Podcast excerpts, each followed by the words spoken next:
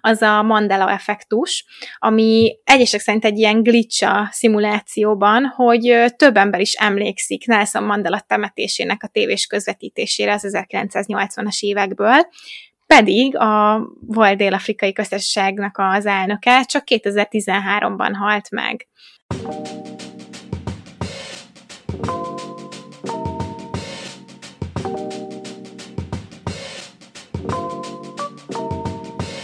Világmegváltó, tabu döntögető baráti beszélgetések. Ez a Nem az Erde Podcast. A mikrofonoknál Csorba Eszter és Sólyom Eszter.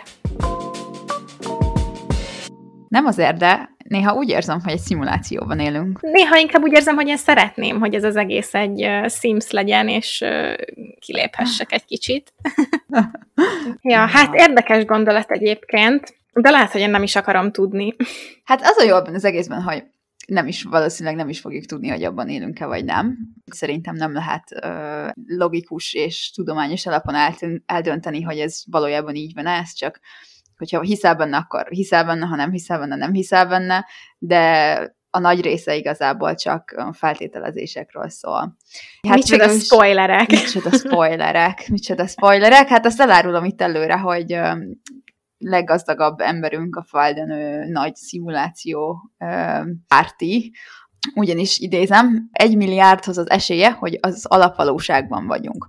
Ezt 2016-ban mondta Elon Musk, ugye, aki szerint sokkal nagyobb a valószínűség annak, hogy mi egy számítógépes szimulációban élünk, mint hogy igazából ez a valóság. Mit gondolsz ezt? Nekem őszintén szóval a legnagyobb ellenérve a szimulációs elméletről az, hogy Elon Musk hisz benne. Igen. Igen. Úgyhogy én úgy voltam, hogy jó, hogyha szerinte abba vagyunk, akkor én szerintem meg nem. Mindegy, csak Elon Musknak mondjunk ellent. Körülbelül igen. Egyébként nem, nem tudom, azért, mert fejlődik a technológiánk, de na mindegy, egy kicsit menjünk bele jobban, aztán meglátjuk, hogy, hogy mit gondolunk erről. De egyébként érdekes, hogy valaki, aki amúgy így technológiában, meg tudományban valamennyire otthon van, azt el kell neki ismerni, hogy tök jó mérnök, meg ilyesmi, valószínűleg egy okos ember, és ebben hisz, de hát aztán nagyon okos emberek csatlakoznak szektákhoz is, szóval ez nem feltétlenül egy erős érv. Igazából ő azt az elméletét arra alapozza, egy ilyen 40 évvel ezelőtt megjelent Pong nevű videójátékra, amiben elvileg összesen két téglalap volt, meg egy pont, és most 40 évvel később, hogyha megnézzük, akkor már 3D és meg szimulációi vannak, meg nem tudom, szóval tényleg arra alapozza ezt az egészet, hogy milyen gyorsan fejlődünk technikailag, és hogy ilyen ütemben valószínűleg mi egy szimulációban élünk. De hogyha csak a, a, a technikai fejlődésre alapozzuk ezt, azért az így elég kevés szerintem. Azonban a, ez a szimuláció, az, hogy egy szimulációban élünk, vagy hogy ö, akár ilyen többféle multiverzum is ö, így jelen van a, az életünkben, az nem egy újszerű gondolat amúgy, hiszen történelmünk ismert gondolkodó és filozófi, filozófusai is azért állítottak hasonló dolgokat. Nyilván nem a számítógépes szimulációt, szimulációról beszélünk, de hogy így a, a gondolatuk középpontjában így ez a kérdés állt, hogy vajon most mi ez a valóság, vagy hogy a valóságban élünk-e. Például a taoizmus egyik legkiemelkedőbb alakja Chuang Tse, egy álmát vetette papírra, amely után elgondolkozott a valóság kérdésén, mert hogy ebben az államban ő egy lepkeként szállt a mezőn, és igazából elkezdte foglalkoztatni ez a kérdés, hogy ő álmodta azt, hogy hogy lepke, vagy a lepke álmodta azt, hogy ő Chuang-Tse. Szóval. De hogyha kicsit ugrunk időben, és elmegyünk egészen nem csak időben, hanem földrajzilag is, és elmegyünk Franciaországba, akkor René Descartes szerint is lehetséges az, hogy hogy, hogy mi egy szimulációban élünk, ő azt gondolja, hogy lehet, hogy gonosz démonok csapnak be minket, hogy elhiggyük, hogy a körülöttünk lévő világ valóságos, holott nem feltétlenül az. Szimuláció, meg szimuláció elmélet, ez így uh, Nick Bostrom szájából fogalmazódott meg 2003-ban, és ő egy ilyen trilemmát uh, vetett fel, tehát ennek az első pontja az, hogy azon civilizációk száma, amelyek elérik azt a szintet, hogy szimulálni tudják a valóságot, nullához közelítek. A második az, hogy azon civilizációk száma, amelyek elérték ezt a szintet, hogy ilyen szimulációt futtassanak, és akarjanak is futtatni ilyen szimulációt rajtunk, az, azoknak a száma is közelít a nullához. A harmadik pedig az, hogy az ilyen szimulációk száma akkora, hogy sokkal több a szimulált ember, mint az eredeti. Tehát, hogy ezek vagy-vagy, tehát ezek... vagy nincs olyan, aki tudna Igen. szimulációt létrehozni, vagy van olyan, de nem akar, van is olyan, aki tud, van is olyan, aki akar, és akkor mi mindenképpen szimuláltak vagyunk. Én igen, én ezt így értelmezem. Tehát ez a, ezek közül a három közül valamelyiknek teljesülnie kell ahhoz, hogy mi egy szimulációban éljünk. Még itt a Chuang azt akartam mondani, hogy egy kicsit úgy érzem, hogy ezeknek az ókori filozófusoknak, meg franciáknak, meg ilyesmi kicsit, nem tudom, túl sok szabad idejük volt, vagy... Én annyira szeretném, hogyha így nap mint nap lenne időm azon gondolkozni, hogy amit látok, az most egy gonosz démon becsapása-e vagy sem. De hát jönnek a számlák, meg a munkaidő, meg a nem, nem tudom, a kötelezettségek, és, és nem jut eszembe, hogy most ez gonosz démon-e vagy sem, vagy hogy az álmomban én álmodtam valakit, vagy ő álmodott engem. De mindegy, Nick Postrom az már kicsit más sztori. De hát ha ez 2003-ban volt ez az elmélet, akkor lehetséges, hogy erre már nagy hatással volt az 1999-es Matrix című film. Biztos vagyok benne, hogy igen. Mert én ne, nem tudtam úgy rákeresni a témára, hogy ne jött volna fel a Matrix, és hogy min, minden szimuláció elméletet a Matrix ihletett. Biztos vagyok benne, hogy a Matrixnak hatalmas hatás, vagy így, így befolyásolt arra, hogy hogy gondolkozunk erről a témáról mostanában, hmm. de például én nem olvastam olyat, hogy a Matrix alkotója jött volna elő ezzel a szimuláció elmélettel magával. Ja, nem, nem, nem. A Matrix alkotója, épp azt olvastam most a felvétel előtt, hogy azt nem tudom, hogy ezt mikor mondtad, egy 2020-as cikkben van, hogy a Matrix alkotója Lili Vasov, va, va, va, Wachowski, Wachowski, nem tudom, ő azt, azt mondta, hogy a Matrix eredetileg egy metafora volt a transzneműségre és a, a, a nemi tranzícióra, csak ezt így nem, akkor nem mondta el senkinek, mert még a világ erre nem állt készen, de, de ő maga is coming out a filmek készítése során, mint trans nő, és hogy most, most már ezt így elárulta, hogy ezt valószínűleg az ő saját érzései befolyásolták az írásban, és hogy erre egy, az egyik szereplő kimondottan egy ilyen metafora a, a uh-huh. filmen belül. Úgyhogy én szerintem ő nem, nem fizikában, meg, meg ilyenekben gondolkozott, meg szuper számítógépekben feltétlenül, hogy ez mennyire lehetséges, csak aztán fogtuk és tovább gondoltuk. Ja, és egyébként, ha már Nick Bostrom, szerintem, uh-huh. szerintem egyébként folyamatosan rosszul mondjuk a nevét, de semmi gond, Szóval Nick, Nick bácsi, ő, őről én azt olvastam, Csávóka, azt olvastam, hogy, hogy ő azt feltételezi, hogy a, a jövő generációknak, ugye a jövő, az emberiség jövőjében áll rendelkezésre ez a fejlett technológia, és valójában ilyen előd szimulációkat futtatnak, hogy kb. Mint a, mintha a történelmet így tanulnák, hogy így akarják megismerni az őseiket, tehát mi vagyunk azok az ősök, akiket most a, az előd szimulációban figyelgetnek a, a, a tudósok, és így a mi tudatunk az nem is az eredeti emberi fajéhoz tartozik, hanem ez az intelligensebb leszármazott alkotta mesterséges intelligens intelligencia. És valójában az általunk ismert idő, meg a nagy boom, meg az ilyenek, az a szimulációnak a kezdete. Hát nem tudom, nagyon sokat olvasom így kritikaként a szimuláció elméletről ezt az emberi tudat befolyásolását igazából, mert nem igazán tudjuk, hogy tudod-e befolyásolni az emberi tudatot. Hát hogy nyilván pszichológiai van, van egy csomó kísérlet, amivel igen, valamennyire lehet, de hogy ennyi, tehát olyan módon, hogy egy abszolút szimulált populációt hoz létre mesterséges intelligencia segítségével, meg számítógépek segítségével, nekem az egy kicsit ilyen nem tudom, már ilyen túlzás, vagy long shot.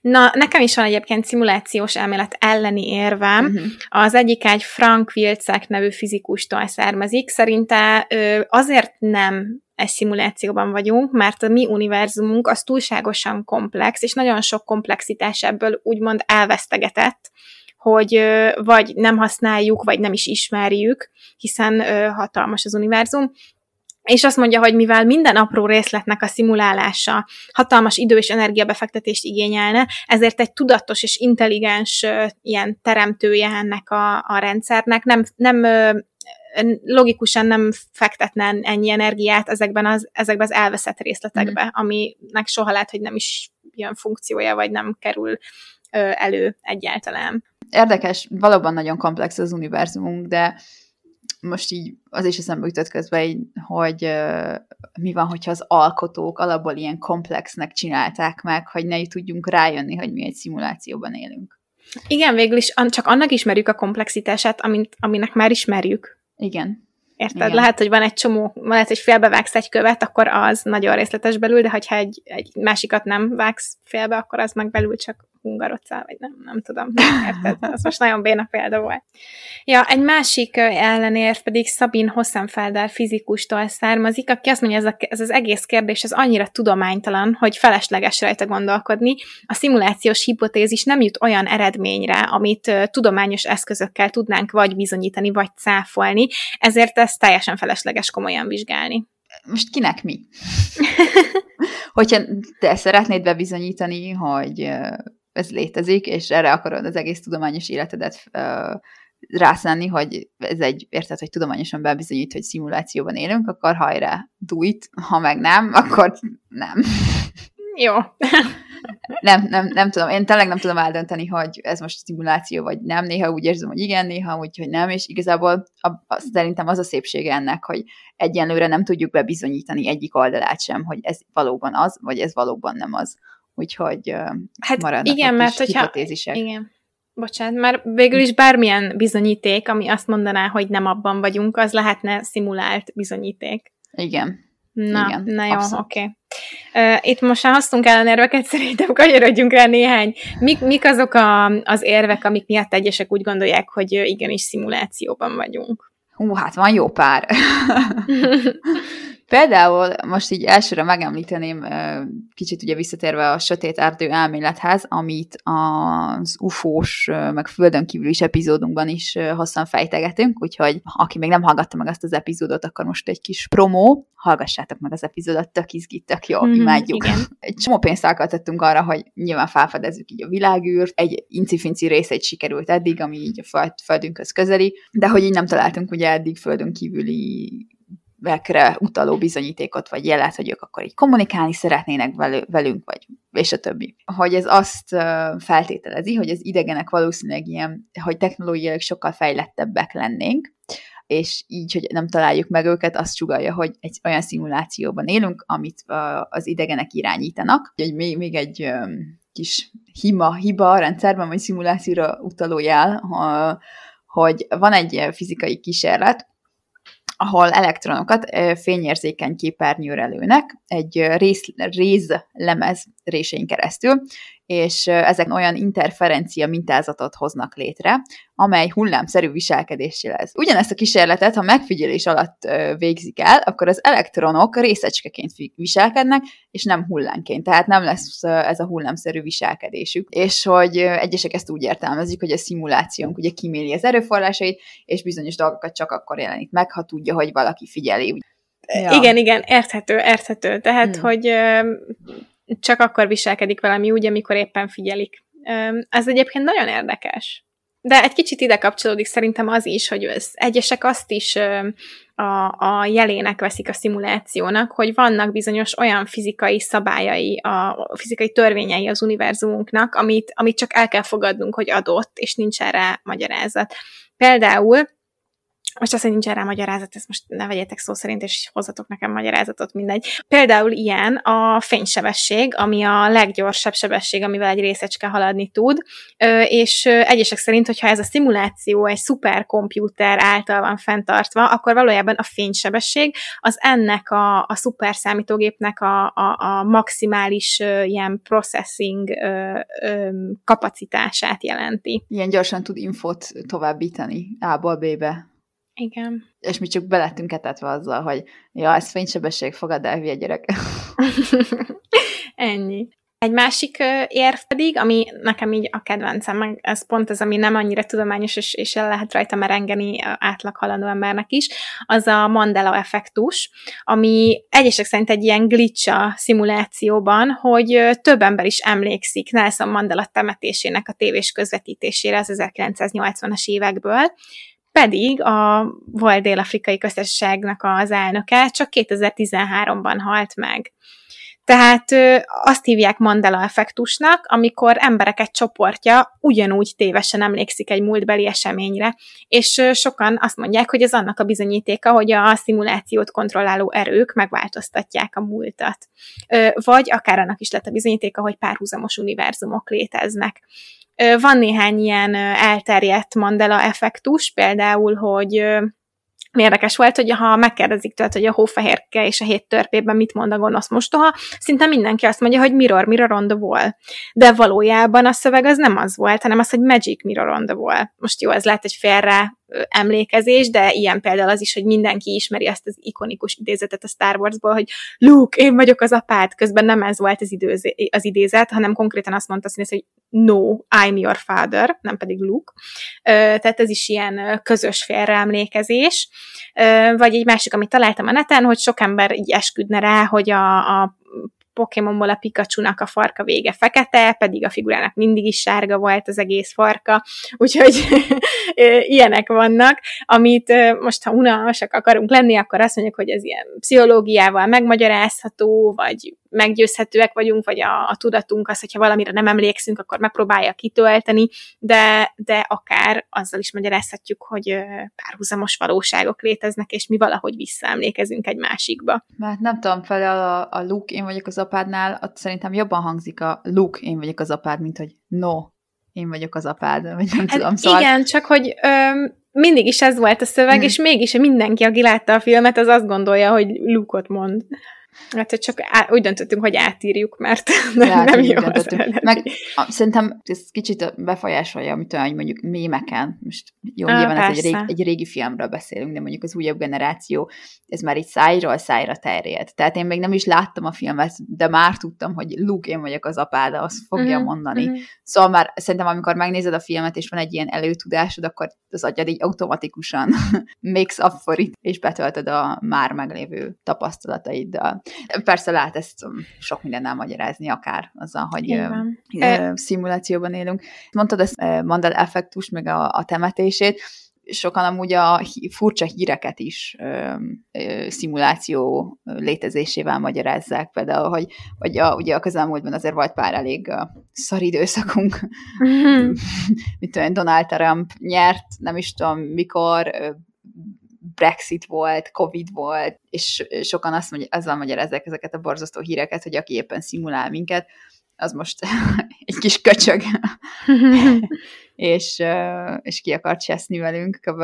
Én mostanában a TikTokon szoktam látni ilyet, tudod, ilyen paranormális TikTokokat, aha, vagy most, aha. Azt kell, most éppen azon a For You page-en vagyok valamiért. Én láttam olyat, hogy mit tudom én, a, ilyen kis szörnyeket, vagy furcsa lényeket, meg árnyakat az éjszakában, azokat nem ilyen szellemekkel, meg démonokkal, meg ilyenekkel magyarázza valaki, hanem az, hogy ez egy glitch in the Matrix. Ú, uh, érdekes. Uh-huh. Egyébként, ha már TikTok, akkor nekem a Mandela effektusról az jutott eszembe, hogy ö, ö, egy kicsit az is az is így a szimulációnak a lustasága, hogy, hogy vannak ismétlődések, hogy a, aki TikTokozik, azt nem találkozott azzal, hogy nincsen egy darab unikális élményed, nincsen semmi, ami csak a te emléked, mindenre tudsz olyan TikTokot kapni, hogy kiderül, hogy a másnak a gyerekkora is ez volt, és más is ezt a hülyeséget csinálta, amit te, és más is ebben a, ezen gondolkozik, mint te, és akkor van rá még három millió like, ami bizonyítja, hogy nem ketten vagytok, hanem három millióan. Ez olyan, mint például azt hiszem láttam, ez is egy TikTok videó volt talán, hogy mindegy, hogy volt egy csaj, és elváltak a szülei, és az anyukája egy ugyanolyan nevű férfival házasodott össze, mint az ex-férje, és az apukája is egy ugyanolyan nevű nővel házasodott össze, mint az ex-felesége. De amikor elváltak, ezek nem beszéltek. Tehát akkor így a, ez a csaj, aki csinált ezt a TikTokot, ő az anyukájával maradt, meg a, a tesójával, és akkor ők így nem beszéltek a, az apukával. És aztán valahogy így kapcsolatba kerültek, azért csinált ezt a TikTokot, és kiderült, hogy az apukájának, meg az anyukájának egy évben született gyerekük, mind a kettő fiú lett, és mind a kettőt ugyanúgy nevezték el. Mi? Jó, lehet, hogy mondjuk, nem tudom, amikor együtt élt eredetileg anyuka meg apuka, akkor mondjuk fiút akartak volna, nem lányt, és megegyeztek egy közös neven, néven, és így a második kapcsolatukból fiú lett, és akkor meg mindig tetszett az a név, és emiatt, de az is lehet, hogy ezt a random akkor végül is tele van az internet ilyen glitch in the matrix sztorikkal, olyan mm. megmagyarázhatatlan eseményekkel, amik a, a szimulációnak, a pillanatnyi meghibásodásának a bizonyítékai. Főleg Redditen van nagy közönsége ezeknek a sztoriknak, úgyhogy onnan én gyűjtöttem párat, nyilván egyrészt az internetre írta valaki, úgyhogy nem tudod, hogy mi az igazság, másrészt egy csomó olyan sztori van, amit igazából meg lehet akár egy kis ivászattal, akár kialvatlansággal magyarázni, de azért vannak elég érdekes beszámolók, és hogyha elfogadjuk, hogy jó szándékkal az igazat írta valaki, akkor tényleg eléggé megmagyarázhatatlanok. Például nekem nagyon tetszett egy, egy 90-es években történt sztori, egy, egy, egy beszámoló, amiben a a, a felhasználó azt írta le, hogy a 90-es években elment egy eseményre a vadi új, és akkor még ugye nagyon különlegesnek számító digitális fényképezőgépével. Reggel az eseményt végigfényképezte, majd ebédidőben vette észre, nem tudom, hogy ez gondolom, milyen konferencia volt, ebédidőben vette észre, hogy valahol elhagyta a gépet. Visszakövette a lépéseit, minden bódénál, meg ilyen kitelepülésnél megkérdezte, hogy jaj, nem találtatok egy fényképezőgépet, nem adta be valaki, ilyesmi, majd végül kénytelen volt feladni a keresést, és nagyon szomorúan visszament a, a, ez egyébként elég messze található szállodájába az esemény helyszínétől. És bement a, a zárt hotelszobába, kinyitotta az ajtót, és bement, és ott volt az ágya közepén a fényképezőgép, rajta az összes fotó, amit reggel csinált. Hát ez elég érdekes. És nem ment uh, haza reggeli után? Nem, nem. Hmm. Reggeltől ott volt az esemény helyszínén ebédidőig, akkor észrevette, hogy nincs meg a gép, kereste, feladta, hazament, és ott volt. Érdekes. És mi van, hogyha, hogyha elhagyta, és volt valami ismerőse, vagy valaki, aki éppen látta, őt fotózgatni, és vissza, nem, nem tudom. És, és kinyitotta a, a hotelszobáját, és berakta az ágyába, és visszazárt hát nem, lehet, hogy megkérte a, a hotel recepcióst, és akkor ők leadták. De nem, nem tudom. Aj, de unalmas vagy. Elnézést, hogy logikus magyarázatot keresek dolgokra. Éppen Sherlock Holmes próbálok lenni, jó?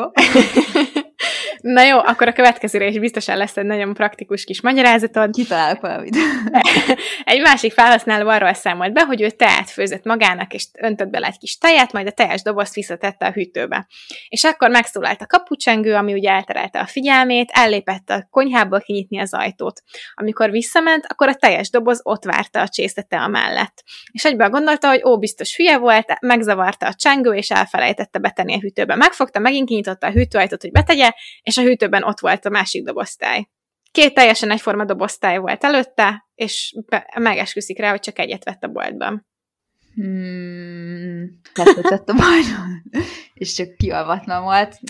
Lém. Mondta, mondtam, hogy meg lehet őket magyarázni, de amikor veled történik ilyen, akkor nagyon el tudod hinni, hogy te pedig nem hibáztál.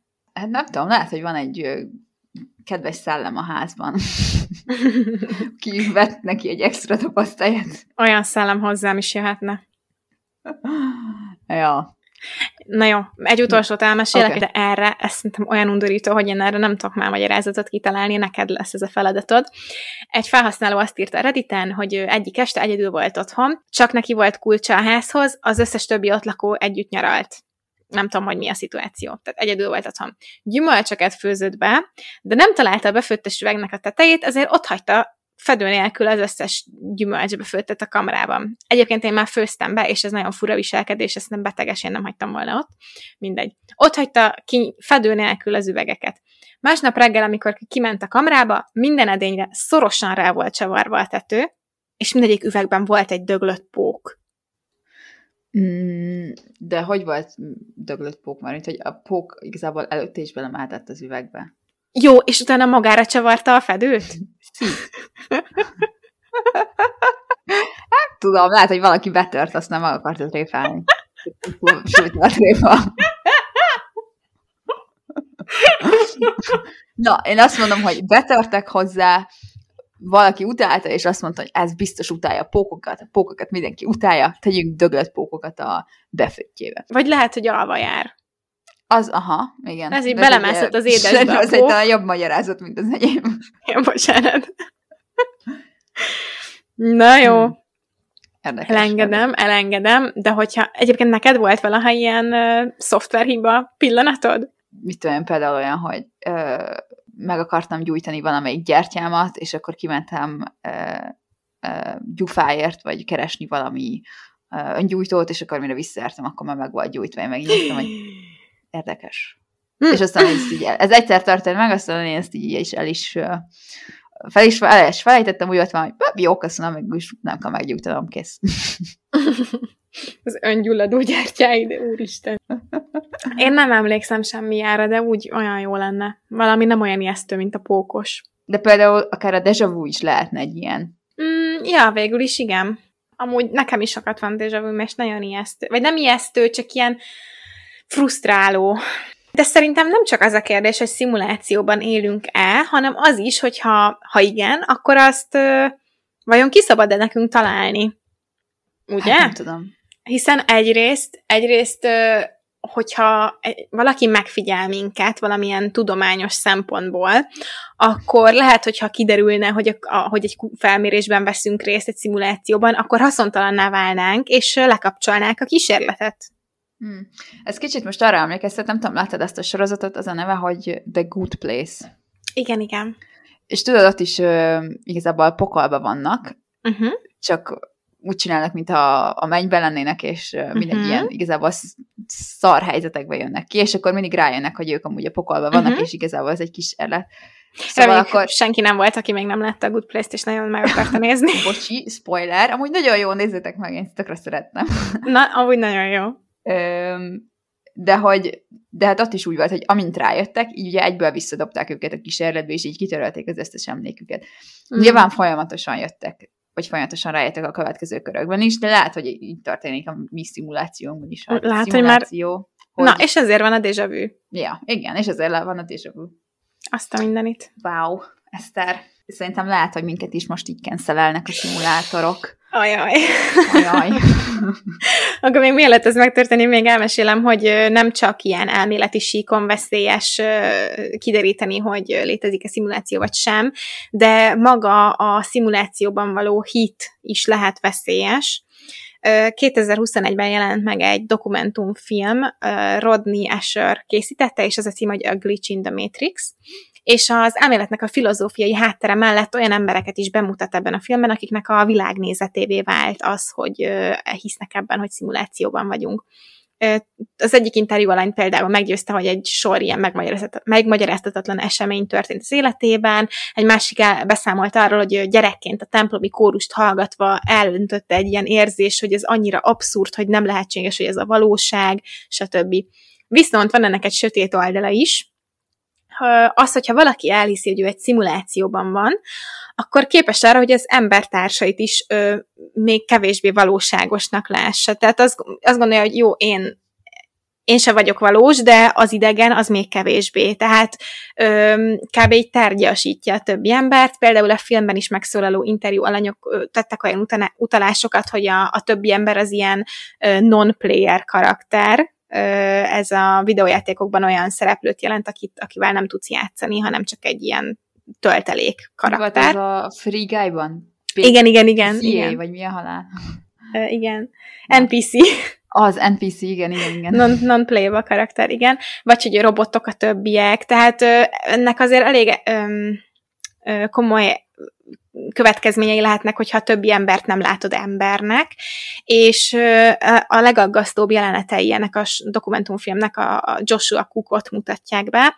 Cook egy 19 éves fiatal férfi volt diagnosztizálatlan mentális betegségekkel, akinek 2003-ban rögeszmévé vált a Matrix című film, és az, hogy ő is egy szimulációban van, és ez odáig fajult, hogy egy februári éjszakán egy sörétes puskával lelőtte és megölte az örökbefogadó szüleit, majd az esetet követő gyilkossági pár során végül Cook bűnösnek vallotta magát, de előtte az ügyvédjei az úgynevezett Matrix védekezést próbálták használni. És ez a az a Matrix védekezés, ez egy formája az Insanity Defense-nek, annak a védekezési formának, amikor mentális betegségre hivatkoznak, és azt mondják, hogy egy bűn elkövetéséért valaki nem lehet bűnös, mert beszámíthatatlan. Tehát azt mondták, és, és nem csak Cook esetében történt ez, hanem ez egy bevett védekezési formává vált azóta, azzal védekezik a vádlat, hogy nem tudta megkülönböztetni a valóságot a szimulációtól, amikor bűncselekményt követett el. És több ilyen eset is volt, amikor a Matrix Defense-szel elkövető végül meg tudta kerülni a börtönt, és elmegyógyintézetbe került miatta, erre egy gyilkosság után is. Rengeteg olyan eset van, amikor megkerülik a börtönt, és elmegyógyintézetbe teszik ezeket az embereket. Van, amikor szerintem nagyon is szükséges. Igen, van. Tehát szerintem sok esetben azért nem is baj, hogy egy kicsi valamiféle mentális kezelést is kapnak. Jó, valószínűleg, tehát hogy nyilván aki azt gondolja, hogy a Matrixban van, és a többi ember nem valós, ott van is olyan mentális háttér, ami ezt indokolja, szerintem.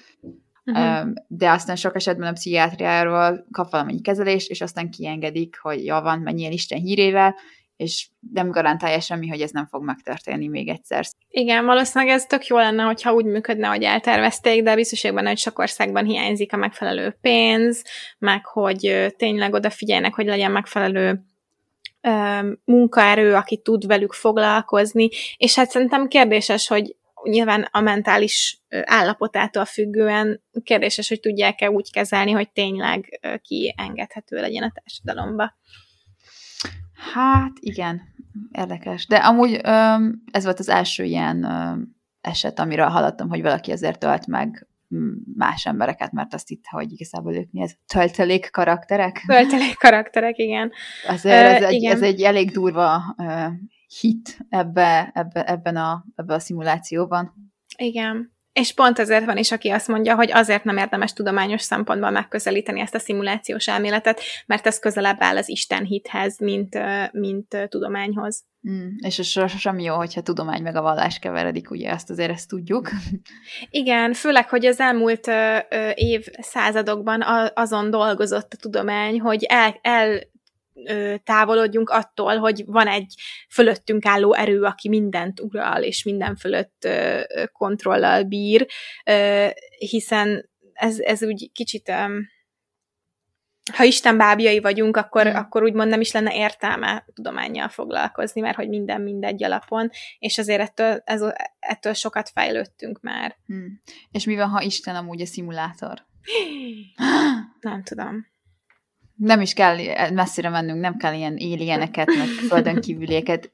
Isten, mindenki azt, figyelj, megteremtette a világot, ugye, sokan mondják, mi van, hogyha ilyennek teremtette amilyen, akkor szimulálja is, nem? Azt mondta, hogy ne és legyen vége, ne legyen Ennyire vége a bókának, ne csak mozizzon, legyen valami aktív uh, szerepe is ebben, nem? Nem tudom. Én nem tudom. Lehet unatkozik ott fenn. Lehet. Na, én is biztos unatkoznék. Ja, na figyelj, ha még eddig unatkoztál volna, akkor még itt egy, egy gondolat. Mi van, mi egyáltalán a valóság? Mondhatnánk azt, hogy az, amit az érzékszerveinkkel érzékelünk például, de ennél, ennél azért több a valóság, hiszen nem csak objektíven érzékeljük a világot, hanem befolyásolja ezt a neveltetésünk, a, a saját tapasztalataink, a hitünk, stb. Folyamatosan értelmezzük és értékeljük, amit uh, látunk. Tehát ugyanez az esemény te, vagy én, vagy egy harmadik idegen teljesen máshogy él meg, és máshogy emlékszik vissza rá. Tehát akkor mindenki a saját valóságában él, sőt igazából mondhatjuk, hogy minden egyes ember egy különálló szimulációban létezik, és a szuper számítógép, ami ezt futtatja, az a saját agyunk. Tudod mit? Én ezt még el is tudom hinni. Az Na, és, várjál, és akkor mi vagyunk a saját magunknak a felsőbb irányító ereje. Ez amúgy, szerintem ez eddig, ez hangzik a legjobban a szimuláció elméletek közül. Ez elég deep lett a végére. Elég deep. Én ezzel, én ezzel tud, még akár tudnék is azonosulni. Figyelj, végülis a mi kis agyunk tekinthető szuper számítógépnek, Uh-huh. mert valahogy ezt nem tudom elhinni, hogy van egy nagy rendszer, aki, ami mindannyiunkat irányít. Ahhoz szerintem nincs elég, nem tudom, erőforrás vagy energia, egyszerűen nem tudom elképzelni. De az, hogy érted, egy rendszer irányít egy embert, mint ahogy a kis agyunk most csinálja, az simán. Mert végül is igazából tényleg a saját kis világodban élsz. A saját uh-huh. kis buborékodat hozod uh-huh. létre, ami, amit az tapasztalataid, meg az információid alapján uh, csinálsz meg, amit a kicsi agyadat fent uh, kitalál neked. Ugye, ugye? Ez tetszik. Legyen, legyen ez a vég, ez epizódunk vége. Mi vagy, és akkor mondhatod, hogy a saját magad ura vagy. I, ennyi. De végül is akkor viszont ide vele lehet, be kéne, le, lehet, hogy meg kéne említeni a szabad akarat Ö, problémáját is. Egy ilyen cliffhangerrel legyen vége. Igen. Hogy akkor, hogy akkor van-e vajon szabad akaratunk, hogyha mi vagyunk a saját magunk urai? Na jó, ez már egy következő epizód témája lesz. Mindenki döntse el magának. Ja, és írjátok meg nekünk, hogy mire jutottatok. Köszönjük, hogy ma is minket hallgattál. Ha tetszett ez az adás, értékelj minket 5 csillaggal, és ne felejts el feliratkozni Spotify-on, Apple Podcast-en, vagy ahol most hallgatsz. Kövess minket Instagramon, ahol nem azért podcast néven találsz minket, vagy tudj meg rólunk többet a nemazertpodcast.com oldalon. Két hét múlva találkozunk. Sziasztok! Sziasztok!